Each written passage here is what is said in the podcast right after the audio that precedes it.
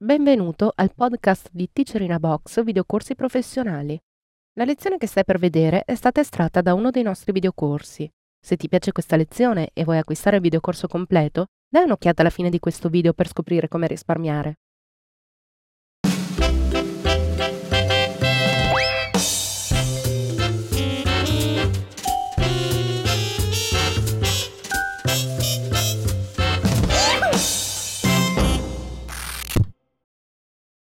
Episodio numero 71. Il coniglio in bottiglia. Applicare effetti di trasparenza. Corrisponde alla lezione 330 tratta dal seminario Photoshop Tecniche di fotomontaggio pubblicitario. Teacher Andrea Spinazzola. In questa lezione vedremo come simulare la sovrapposizione del vetro sul coniglio. Ovviamente il vetro, per quanto trasparente, avrà uno spessore e questo spessore andrà a influire sulla visibilità del coniglio.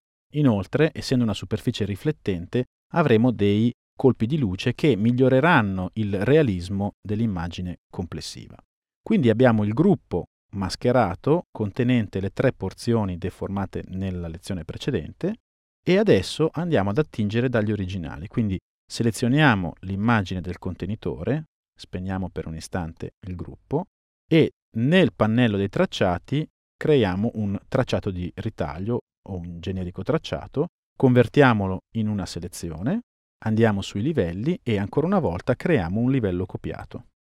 Posizioniamolo sopra il gruppo, spegniamo il gruppo degli originali, accendiamo nuovamente il gruppo con le varie porzioni del coniglio e la prima cosa che cerchiamo di fare è abbassare l'opacità del livello. Quindi modifichiamo l'opacità, proviamo con dei valori, non so, 50 o 40, 30. Chiaramente più diminuisco l'opacità del contenitore, meno vedrò i riflessi del contenitore. Quindi mi va bene fare questa operazione perché in qualche modo vado a smorzare ulteriormente l'immagine del coniglio, ma d'altro canto non avrò il dettaglio relativo appunto alle riflessioni.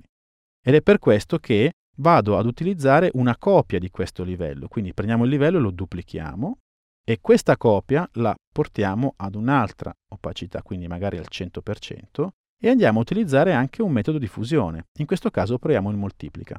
Come vedete abbiamo una base con metodo di fusione normale e opacità 30% che va a smorzare i colori e in più andiamo a sovrapporgli una copia in modalità moltiplica. In questo modo il bianco diverrà trasparente e affiorerà soltanto il nero e i toni di grigio, diciamo, tendenti al nero. Possiamo fare un'ulteriore modifica facendo due volte clic sulla miniatura del livello. In questo modo apriamo le opzioni di fusione. In questa finestra è contenuta una funzione molto utile, ovvero il fondi se. In questo modo possiamo fondere i colori del livello selezionato con i colori del livello sottostante. Possiamo quindi muovere questi cursori, ad esempio muoviamo il cursore bianco verso il centro e come vedete tutto il bianco contenuto nell'immagine piano piano va a svanire fino appunto a andare a interessare anche i toni di grigio e il nero. La stessa cosa la possiamo fare con il cursore nero. Piano piano vado a far scomparire tutto il nero contenuto nell'immagine. Come noterete questo tipo di intervento è distruttivo in quanto avverto visivamente un effetto di ritaglio sui pixel e questo chiaramente non va bene.